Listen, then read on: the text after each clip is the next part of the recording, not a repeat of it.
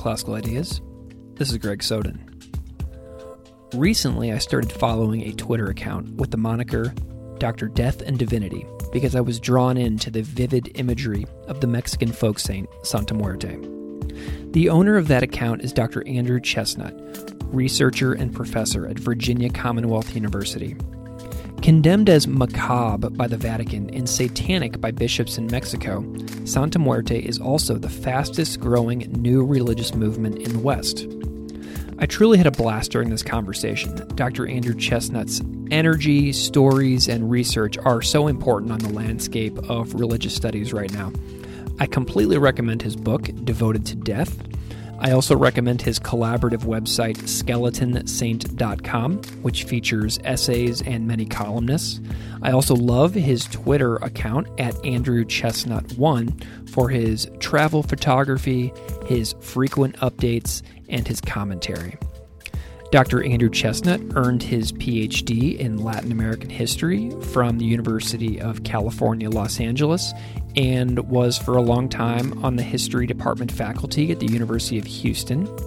He became an internationally recognized expert on Latin American religious history.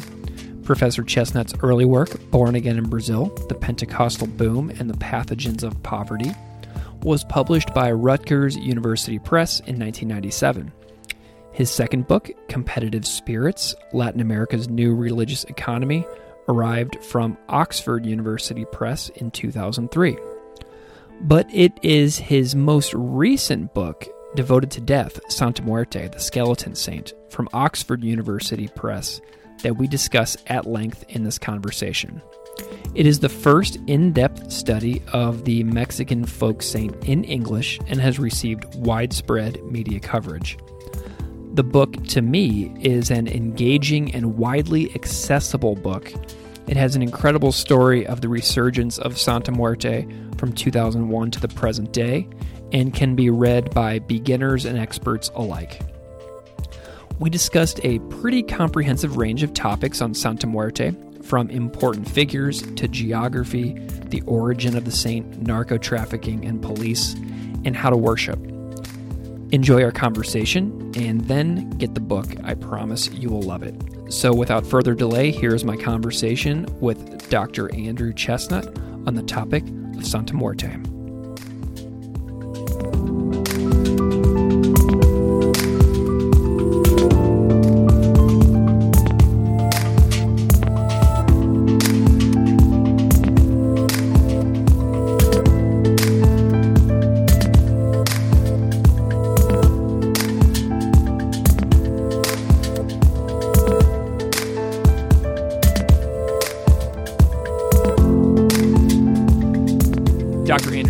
Thank you so much for coming on Classical Ideas.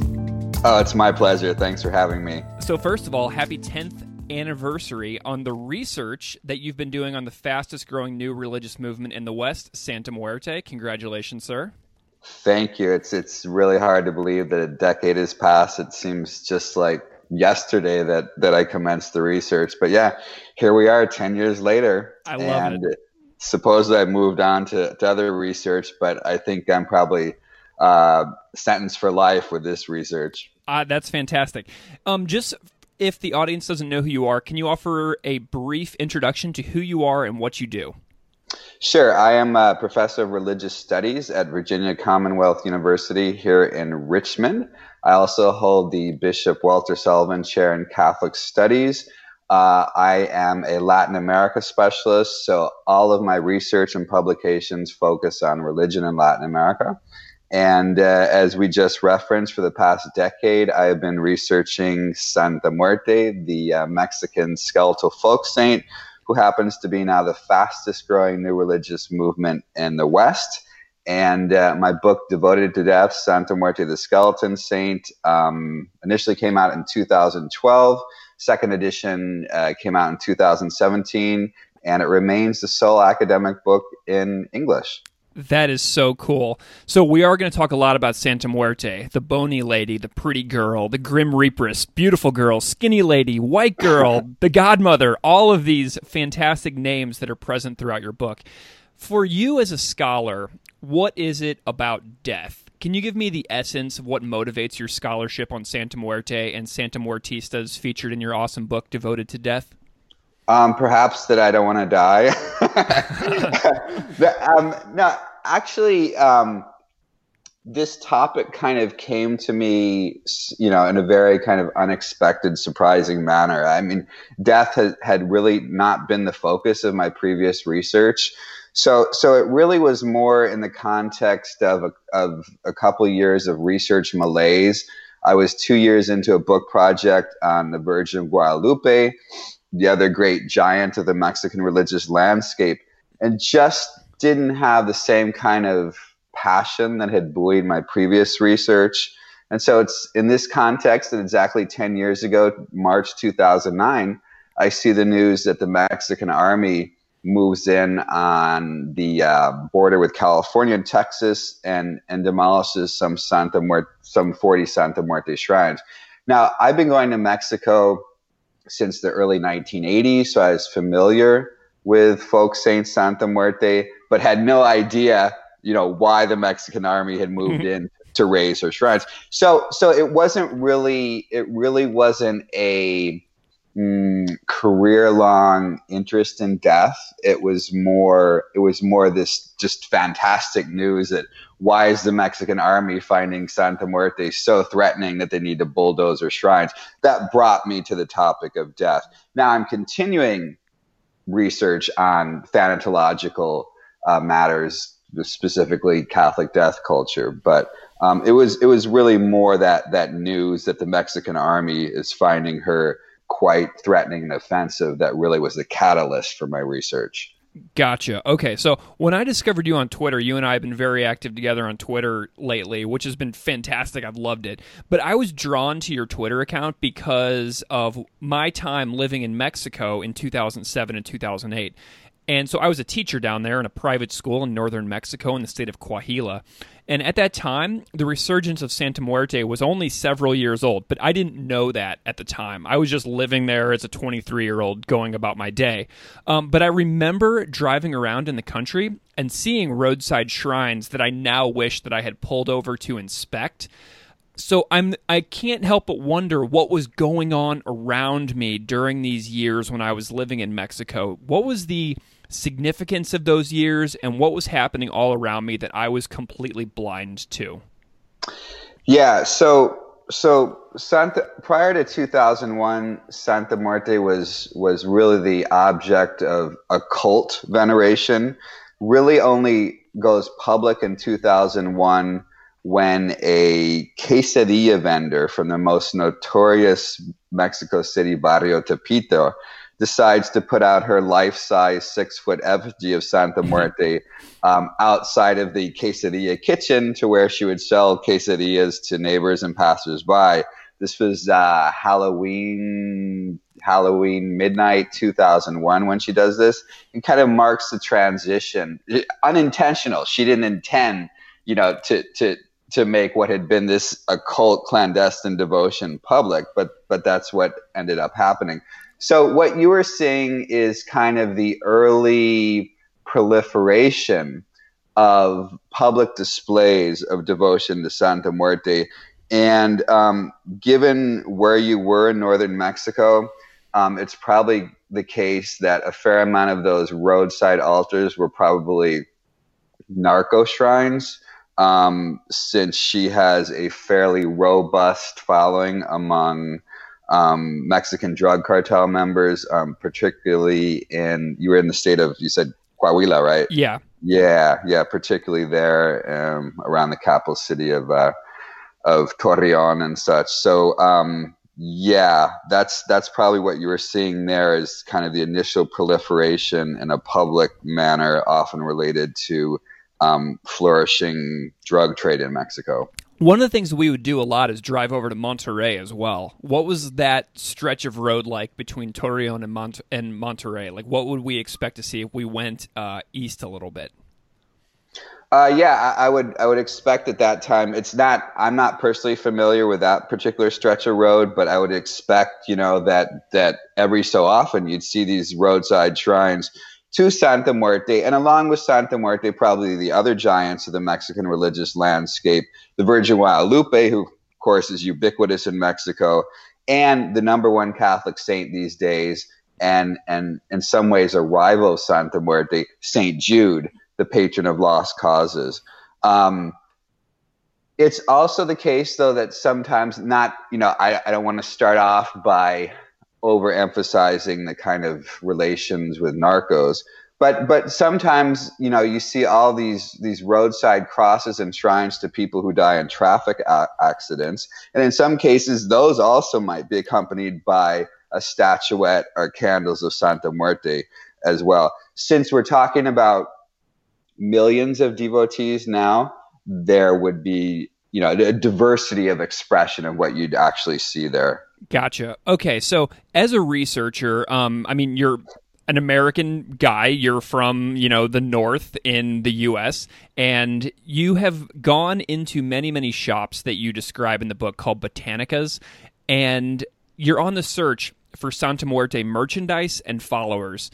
So, what I'm curious about is as a researcher, how are you typically received when you step into a shop for the first time and start asking about the skeleton saint in your research travels? Like, are people open to you? Are people skeptical of you? How are you received?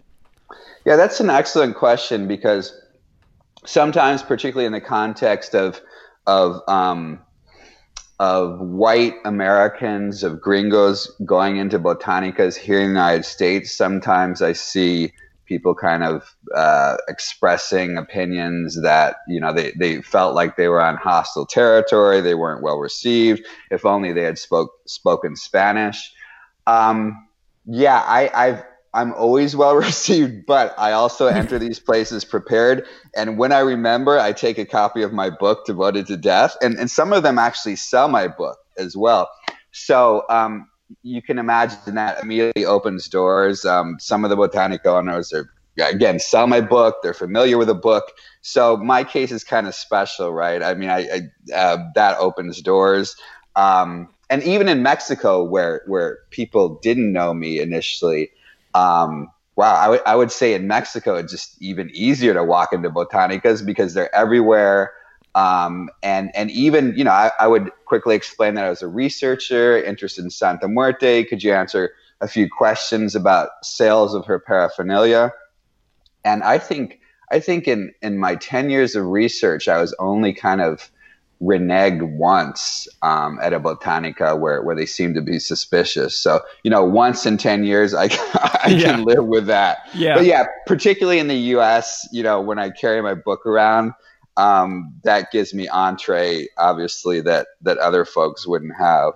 Nice. Whenever you walk into stores and you see copies of your book on the shelf, do you wind up like signing copies for the owners and things like that?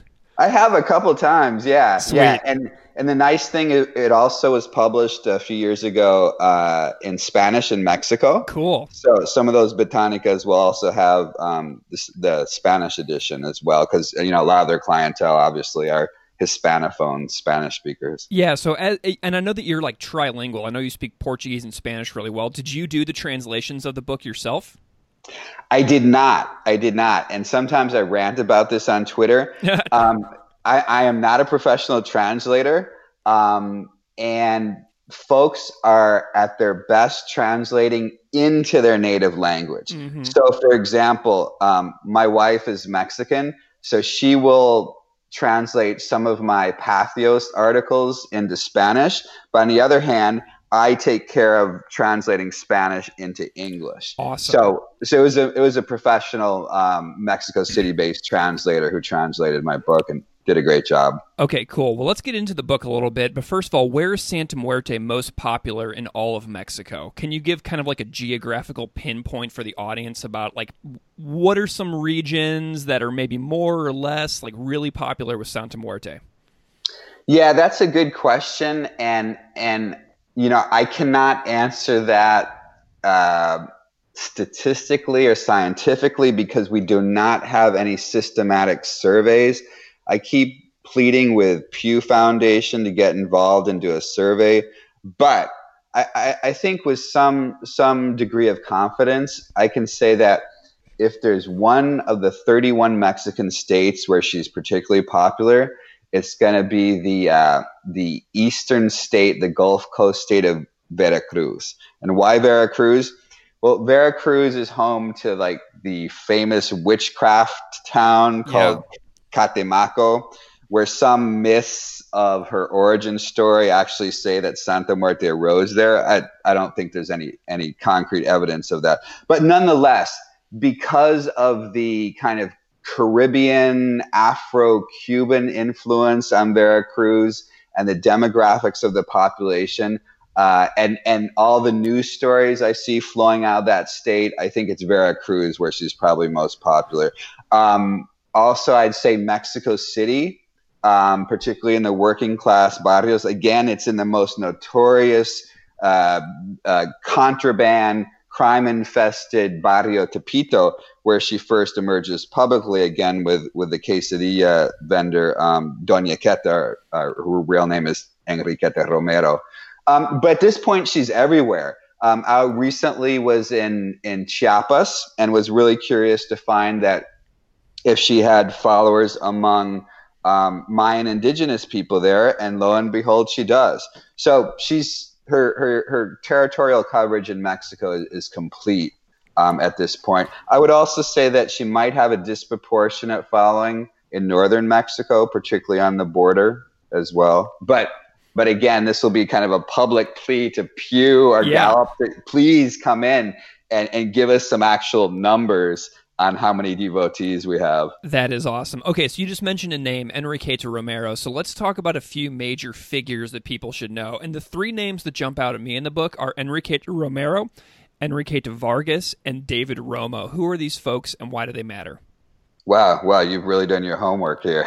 Um, yeah, again, the the great godmother, la madrina of uh, of the cult is is um, Enriqueta Romero, who again unintentionally turns, you know, takes the skeleton saint out of the closet, um, helps it transition into the public devotion is by setting out uh, setting outside her her life size effigy at uh, Halloween 2001. She uh, she continues. She's there in Tepito. She's uh, late 70s, um, but her husband was murdered a couple years ago uh, in this drive-by shooting, and that's really kind of put a damper on her. Hmm, on her enthusiasm. I mean, the the the public the public rosary service that she initiated um, about 15 years ago continues and everything, but she's starting to step in the background also because of health issues. She's she's battled lung cancer, other problems. Um, the other figure that you mentioned, Enriqueta Vargas, also uh, recently uh, passed away in December of last year. And she, she, for a number of years, really had been kind of the public spokesperson of Santa Muerte in Mexico and the most important agent of trying to institutionalize and organize the faith. She uh, she has an organization uh, called Santa Muerte Internacional, uh, a big temple based on the gritty outskirts of Mexico City. In fact, it's some of us might have seen the the largest uh, effigy of Santa Muerte that's fiberglass, black fiberglass, um, Grim Reaperous, 72 feet um, in the uh, in the Mexico City suburb of Tultitlan. So so she um, she took over the temple after her son, uh, who's known as Comandante Pantera, uh, Commander Panther, um, born Jonathan Jonathan Legaria Vargas, was gunned down in a hail of bullets in 2008.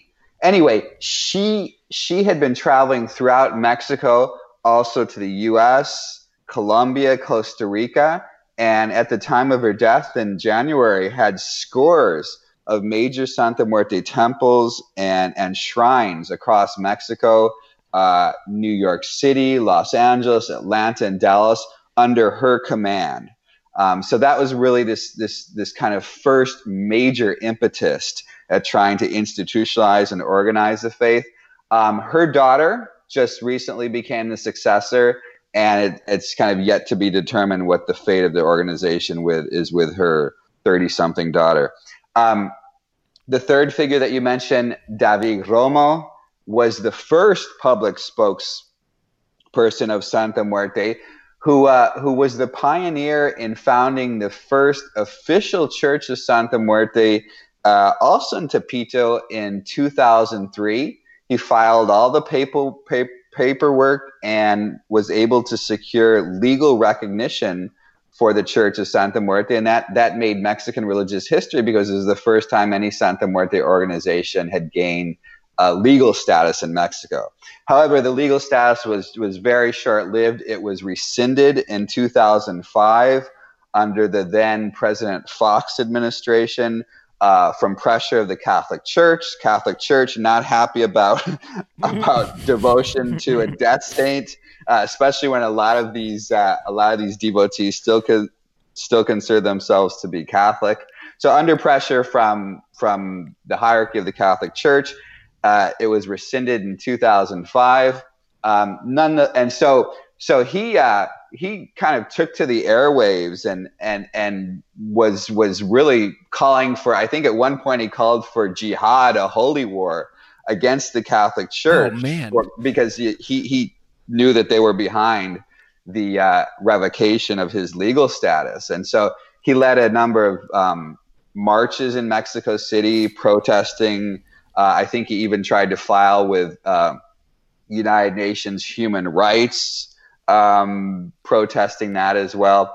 Anyway, he uh, he continued as the kind of very acerbic public face of Santa Muerte, and then um, and then when was it? Uh, 2011, I believe. He ends up being arrested for being part of for being the money man of a kidnapping ring oh in God. Mexico City, which specialized in kidnapping um, older folks. Oh my God.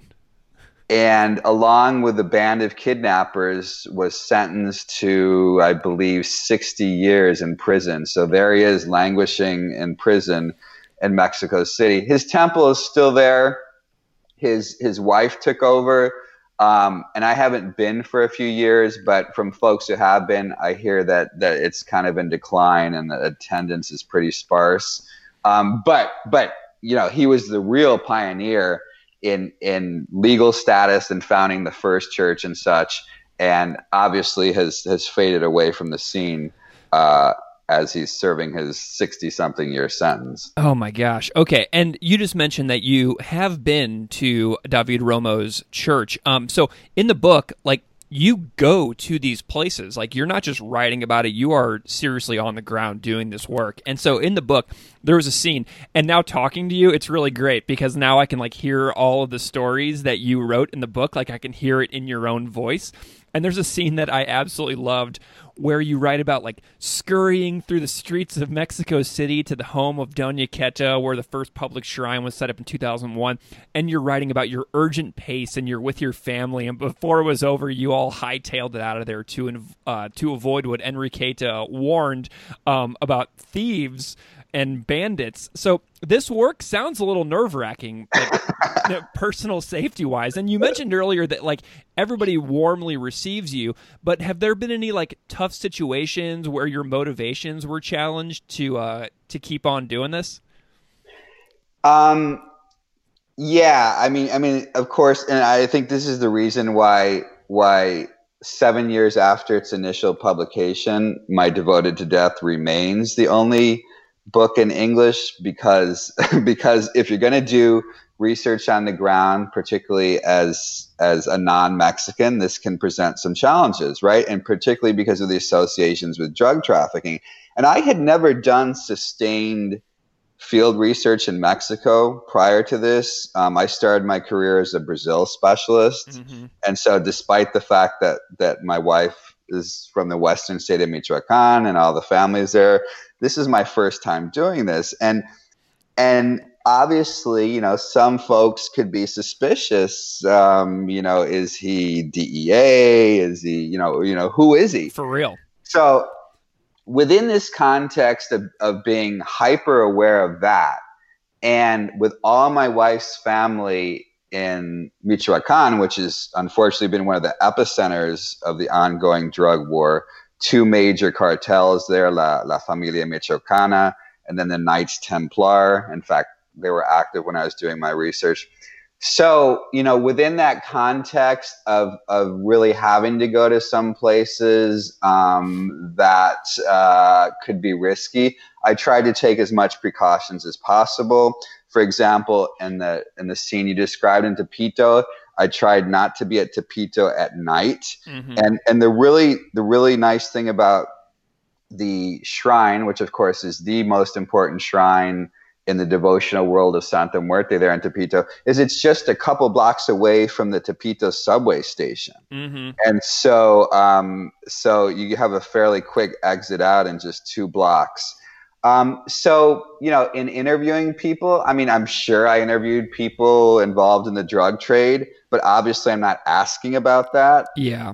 Um, and they're usually not offering any information. So, you know, certain subjects I just stayed away from and um, I don't know. I, I, I, guess the the most challenging thing was sometimes in Tepito, I'd have people who are obviously on drugs, um, uh, teens, maybe huffing glue, who'd come up and, and be somewhat aggressive and stuff.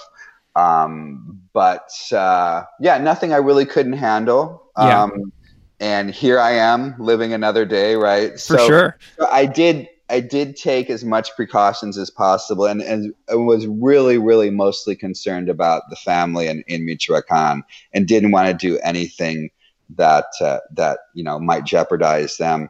Um, and let me just end this part by saying I think it also helped that often in the early stage of my research in Mexico, my Mexican wife Fabiola was with me and and sometimes would do interviews, particularly with with women devotees. And so I think sometimes that also helped that you know we're this Mexican American tandem as well. So it wasn't just me, the lone gringo, gotcha. doing the research. I love it. Um, you, so earlier you mentioned that Doña Queta's husband was assassinated. Is she safer in her neighborhood in her with her like history within Santa Muerte, or is she like in danger still because you know I, am curious about her her level of status and respect due to her association with Santa Muerte. Yeah, I would say yeah, I would uh, yeah, I would say that that she is mostly untouchable, um, but that obviously does not extend to family members of hers. Mm. Um, uh, again, it's a really tough neighborhood, gang infested. Um, and her family has been there for a long time. And she has, she has, I think, seven or eight sons. Um, and so, you know, this, I don't know, this could have been related to, to activities of family members and such. But, but I think her status is just, is just legendary at this point and and even if some gangsters uh, might have a beef with her, I I would say that she's pretty much untouchable, and especially so since she's she's almost an octogenarian here yeah. as well. Okay, so there are some competing narratives about the origin of the folk saint Santa Muerte. But first of all, just very briefly, can you describe what a folk saint generally is? Right. So, so Latin America is kind of interesting and unique in that you know, on one hand, this is the most Catholic region on earth. Some 40% of the world's 1.2 billion Catholics uh, are Latin American. Um, our two our two large largest Catholic populations on earth are Latin American countries. First Brazil, uh, and then Mexico. Um, of course, Catholicism brought over as part of the conquest and colonization by both the Spanish and the Portuguese. Um, so, you know, this is this has historically been the most thoroughly Catholic region on earth. Uh, the Catholic Church, believe it or not, has some ten thousand saints to choose from, um, but apparently those ten thousand saints uh, were not enough for many Latin Americans. Why would that be? Well, most of these Catholic saints, of course, uh, were Europeans who lived mm. centuries ago. and who don't necessarily speak to or resonate with particularly working class Mexicans, Argentines, Paraguayans. And so so maybe in this vacuum or void of a lack of resonance of European saints who lived centuries ago, Latin Americans create these these folk saints, these grassroots miracle working figures who in most cases were, were actual real Latin American men and women who were born on Latin American soil and often died tragic, violent deaths, um, often related to cases of injustice.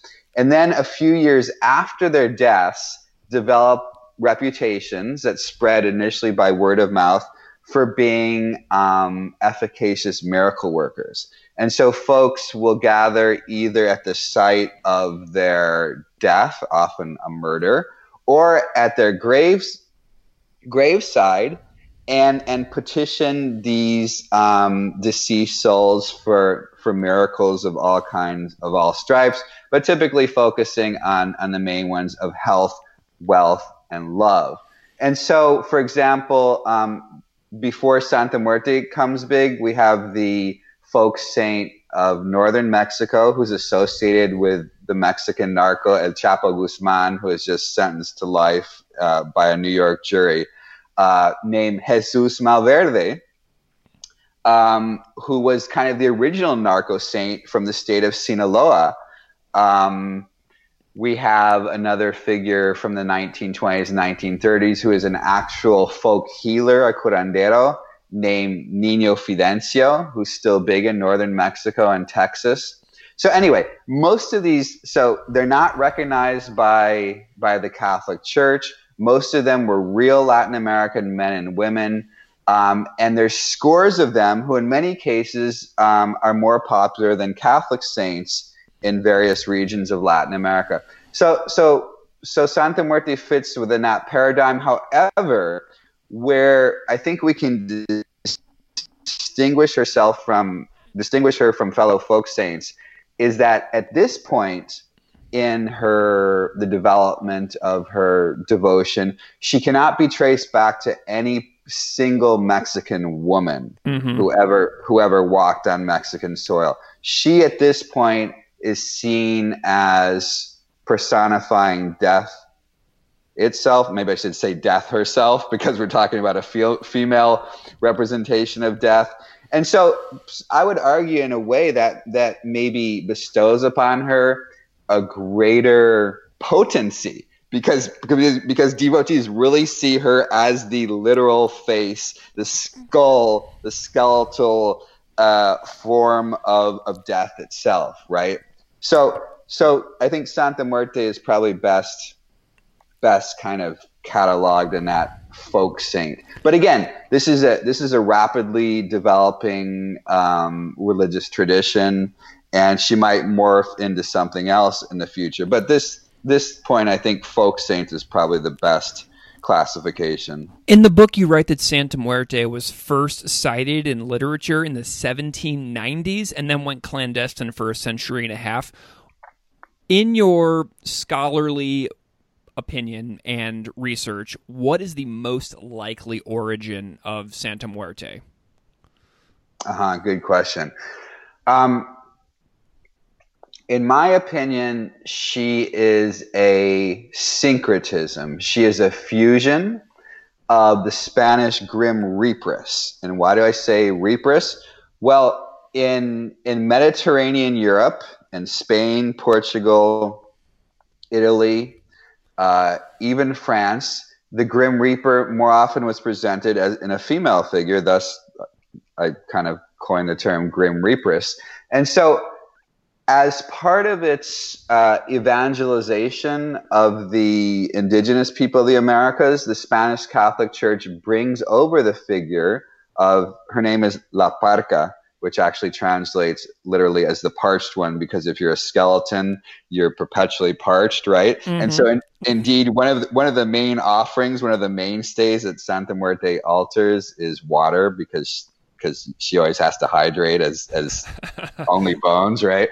Um, Anyway, so the Spanish Catholic Church brings over the figure of the Grim Reaperess, La Parca, as as a representation, as a personification of death in its um, in its evangelization of the indigenous people, right? Because because they're completely ignorant of of the religious belief systems of the Aztecs and the Mayans and all of the hundreds of, of Native American civilization. They have no idea, for example, that both the Aztecs and the Mayans have several death deities.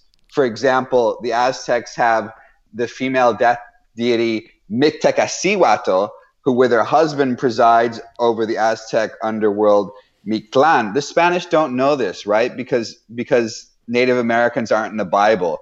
So there's no doubt that in certain places like central Mexico, Guatemala, Argentina, Paraguay, some of the indigenous people, when they see the figure of the Grim Reaperess, obviously make the association with their own death deities, mm-hmm, right? Yeah. But, but let me backtrack and, and, and say that the figure of the Grim Reaper emerges in Europe during the time during the, the 14th century during the Black Plague, which which puts about a third of Europeans into an early early grave. This is really the first time that we have death being personified uh, in the skeletal form of a human being. But for Europeans, this is a more mere artistic representation of death uh, Europeans did not see the Grim Reaper as a miracle working supernatural figure. They did not pray to the Grim Reaper. And so obviously the indig- some of the indigenous people in the Americas make that association with their extant death deities. And so they end up morphing, transition, transforming the European Grim Reaperess into Santa Muerte, the, the, the, the miracle working supernatural figure um, based again on on their beliefs in death deities. And so I should add because we we haven't had it, but Santa Muerte, while she is unique in being the sole female folk saint of death in the Americas, actually has two male cousins who are also skeletal folk saints of death. Um, one in Argentina and Paraguay called um, San Muerte and the other in Guatemala and Chiapas, the southernmost state of Mexico, called um, Rey Pascual. So, so she's not alone. There's two other uh, skeletal folk saints. She just happens to be the sole female one, and by far the most popular one. So it's it's it's it's to conclude here. It's a it's a syncretism between the Grim Reaperess of Spain and and beliefs in death deities among certain indigenous groups. Gotcha. Okay. That's so fascinating. And so I know that there's like the practice that people do is they do offerings with like candles and booze and drinks. Um, and then you also organize the book around a framework around the multicolored candles of devotion. So candles seem to play a large devotional role when the adherents ask the pretty lady for something. So you describe each color at length in the book, which um, I encourage everyone to read, obviously, because you're going to get so much detail in the book.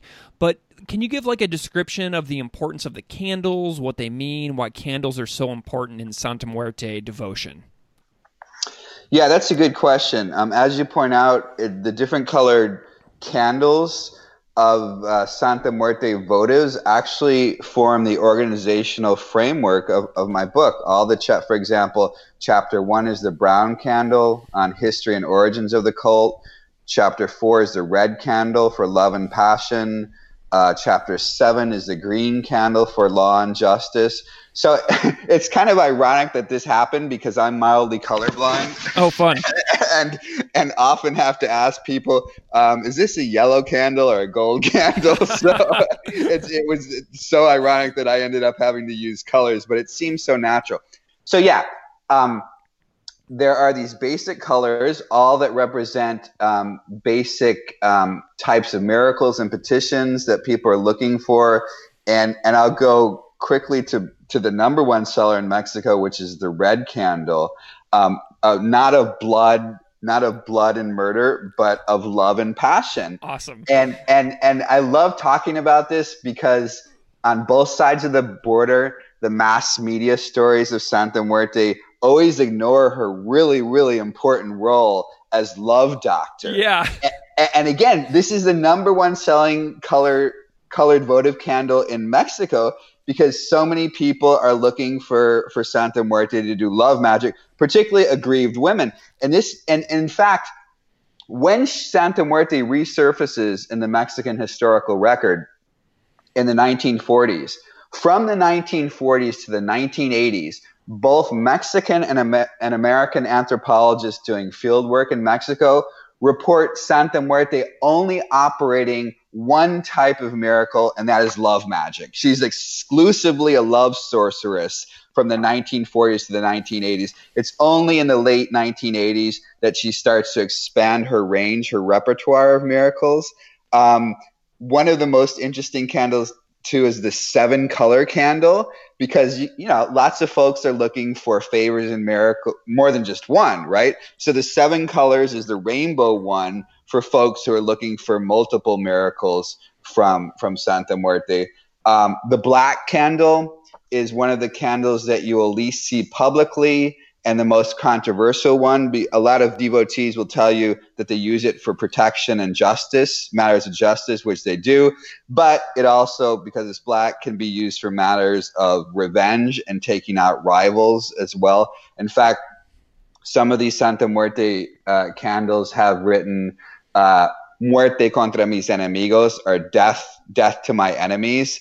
And you can imagine, particularly if you are a narco um, you've got enemies who you'd like to neutralize, both you know rival cartel members and law enforcement as well. So yeah, the candles and the candles are also really important because in this economy of scarcity, most devotees in Mexico are working class folk who don't necessarily even know where their next meal is going to come from. So the cheapest, the most accessible uh, ritual paraphernalia item are candles, which which often can be bought for um, a dollar fifty or two dollars. So if you if you can't afford a little statuette or anything else for your altar, you probably you probably have enough cash to buy one of these candles. Gotcha. Okay, I want to I want to go back to that police officer topic for just a second. There seems to be an irony regarding followers of Santa Muerte just a little bit with the law enforcement and the narco traffickers and their relationship. Um, so many of the narco traffickers are Santa Muertistas praying to get their meth and heroin and marijuana to the customers while they're also being hunted by Santa Muerte adherent police officers seeking her protection from being killed by narco traffickers. So, what are outside observers like me, um, who are, you know, not willing to just pigeonhole the godmother into one specific role. What are we to make of this? Because she seems fairly easy to stereotype whenever we look at this relationship between police officers and narco traffickers fighting against each other, but both of whom are devoted to the same saint? That that that's an excellent question. I, am I'm, I'm glad you brought that up. Um, my my research partner, Dr. Kate Kingsbury, who I believe you're going to be interviewing soon on a maybe exorcism or yeah, another we're, topic. we're talking soon. I'm excited. Great. She and I have collaborated a lot recently on Santa Muerte, and we have a recent article that we penned in which we in which we put forth Santa Muerte more as really the matroness, the, the, the, matron saint of the Mexican drug war writ large. Because just as you say, it is not the fact, it is not true that only she only has narco devotees. She also has a robust following among Mexican law enforcement. And I don't have exact numbers in front of me. I wish I do but it's it's my impression that she is especially popular among municipal police officers who tend to be on the front lines and who tend to to take the heaviest casualties uh, in the ongoing war against drug trafficking as well. So so yeah, she she really because she has such a robust presence among law enforcement, it, it, she really is the patroness of the drug war of, of, of both sides, and even further than that, of the Mexican penal system. It's been a while now since she's been the most popular tattoo among Mexican prison inmates. When I interviewed my nephew a few years ago for the book, who is a state prison guard in the state capital, Morelia, the state capital of Michoacan. He estimated a few years ago that some quarter, some 25% of his fellow prison guards, forget the inmates, his fellow prison guards were devotees of death, of wow. Saint Death as well. So the penal system, the drug war, um, Santa Muerte really is, uh, is, is the patroness of this. Awesome. Okay, so I also have, on the other hand, I have an impression of Santa Muerte, and earlier you alluded to the marginalized, and I want to run this idea past you. So, to me, is Santa Muerte like a religious practice for marginalized and underserved people who are just trying to make sense and seek answers to their nearly impossible lives? Um, I would say yes, she is to a large extent. Um, I think she is disproportionately popular in Mexico among uh, working class millennials, and more specifically, even more so, women uh, in the cities um, who are not practicing Catholics and and who often feel like maybe other religious figures, such as Saint Jude, um, have not come through for them. I don't know how many Santa Muerte devotees in Mexico I interviewed who told me that they used to be uh, devotees of St. Jude, but on a particular occasion they asked St. Jude for a favor and he never came through. So a friend, for example, might recommend that they try the Bony Lady, one of her main monikers, yeah. La Huesuda. Um, and then they'll say, "Yeah, so so so my aunt told me to try La Huesuda, the Bony Lady, and within a week, um, she had granted me that new job that I was after when St. Jude ignored, ignored me for many months. Um, so I think that that her devotion would be disproportionately that. However, since I guesstimate some 10 to 12 million devotees, which to put that into comparative global perspective, 10 to 12 million devotees there are only 14 million Jews in the entire entire world after millennia of existence of this particular religion. Um, to, just to show you how how fast it's mushroomed only since 2001. Since we're talking about millions of devotees, there's obvious diversity. I've met physicians, lawyers, um, people who'd be upper middle class. Uh, in Mexican society who are her devotees as well. So while it's disproportionately young, urban working class in Mexico, she does have devotees, followers from from all walks of life. In fact, uh, I have a colleague who has a master's degree in Mexico City and and uh, taught in Europe for a while, who's a devotee as well. Oh wow. Okay. So, um, as the only person with the only scholarly study out on this, you know, tradition, do you do any like consulting with the Mexican government, with the American government based on your work? Like how are you um, putting this knowledge to service to make, you know, like our societies better and more peaceful? Yeah, yeah, I haven't done any governmental consulting and I I tend to shy away from that because um, you know, I don't want to compromise my neutrality and objectivity, which obviously, which yeah, particularly, particularly in the Mexican case, could could be a problem, and particularly g- given our the the state of our bilateral relations lately, right? True, yeah, right. But I I do do a fair amount of consulting, um, both for documentaries. Uh, did a recent one for um, a Will Smith produced film that's uh, that's coming out in a few months, in which which Santa Muerte is going to be played by Kate del Castillo, who's one of you know Mexico Mexico's top actresses. Yeah, she's huge. So they came they came to me um, and also my colleague Dr. Kingsbury to make sure that everything was was as it should be for this particular scene.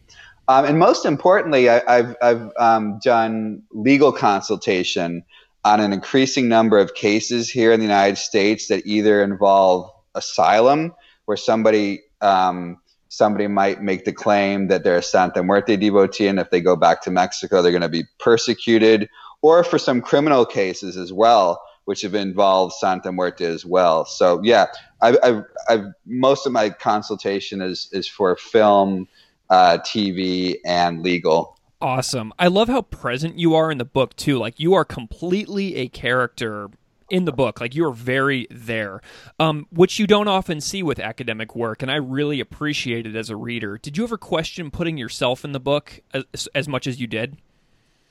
Yeah, that, that's that's another excellent question. It it I really want to insert myself um, in this book. This is my third book. I already had been a full professor, so when you're when you're in a full professor, you kind of have more more leeway, more more leverage to kind of do what you want. And and so yeah, I was I was not very present in my previous two books, particularly which my my second book, which was densely academic, which is designed to to earn me promotion to full professor. So yeah, I wanted I wanted to be part of the narrative. I wanted to write a book that was accessible to a general audience beyond the ivory tower as well. And so yeah, I knew that I had to be in there, and I really hadn't done that before. So so um, it was it was sometimes a real challenge to strike that balance of, of inserting myself but but i didn't want to do it too much um, and um, I, I, hope that I, I struck a, a good balance and in having me present but but not overwhelming the narrative yeah i mean as i'm reading like i get the impression that you had fun writing this book. You know, that's what comes through to me. Your voice comes through as like I legitimately love and enjoy doing this work, which is fantastic as a reader and somebody who appreciates this type of work. Um, I loved seeing that. And I also love following you on Twitter because you are so active as a field researcher. Uh, I'm curious what you are working on right now and if you can sort of tell listeners what like a typical vacation for Dr. Andrew Chesnut looks like and how it might differ from what other people might think of as a vacation. um, yeah, so so my my current research project is again I, I hold chair in Catholic studies, um, and and of course there is no Santa Muerte without the Spanish Catholic Church. Um, even though the Catholic Church has condemned her, in fact, in Mexico they they rebuke her on a weekly basis. Some bishops or some priest is out there every week condemning her.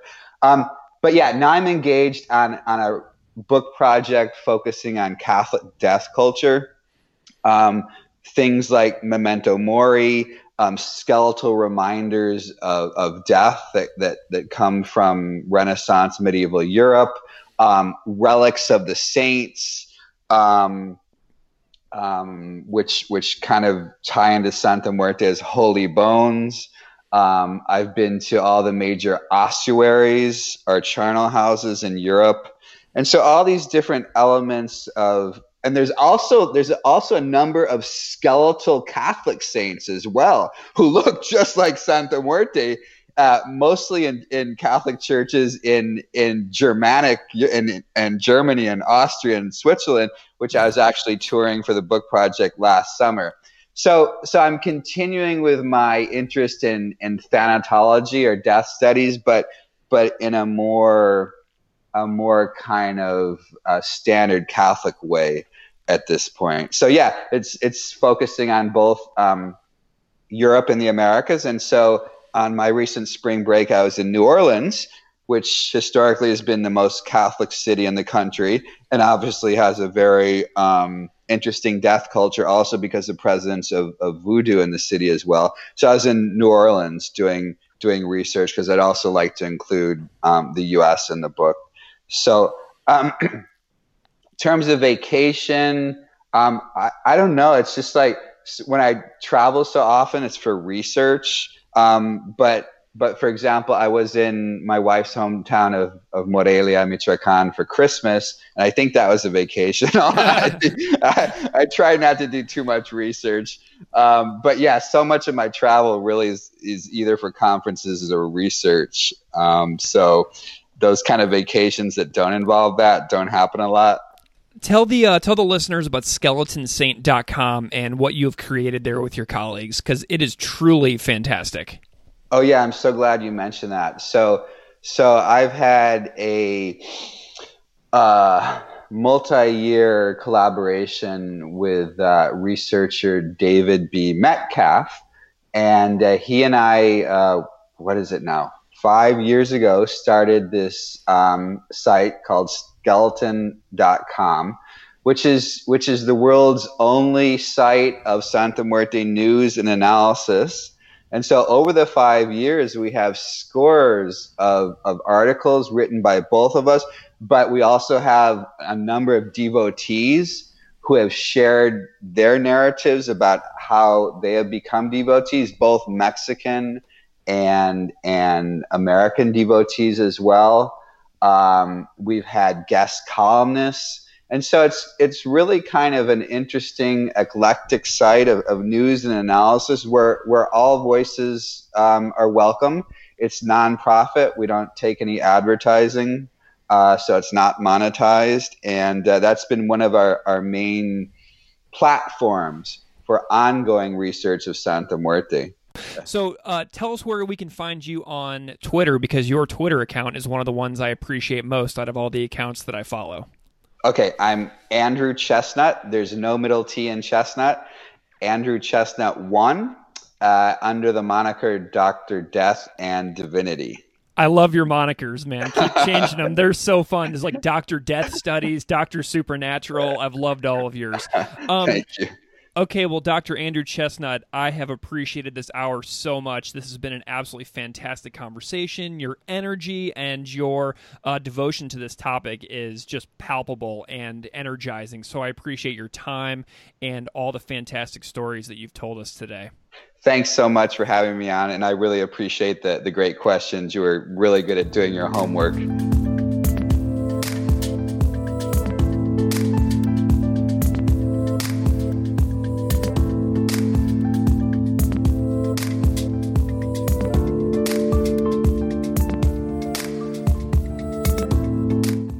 Classical Ideas is produced by me, Greg Soden. Music on Classical Ideas is composed and performed by Derek Strybig. You can find his music at www.wearewarmmusic.com. If you like this show, please rate it on iTunes, Stitcher, or wherever you get your podcasts. You can email me at classicalideas at outlook.com or find me on Patreon at patreon.com slash classical ideas podcast. Thanks so much for listening.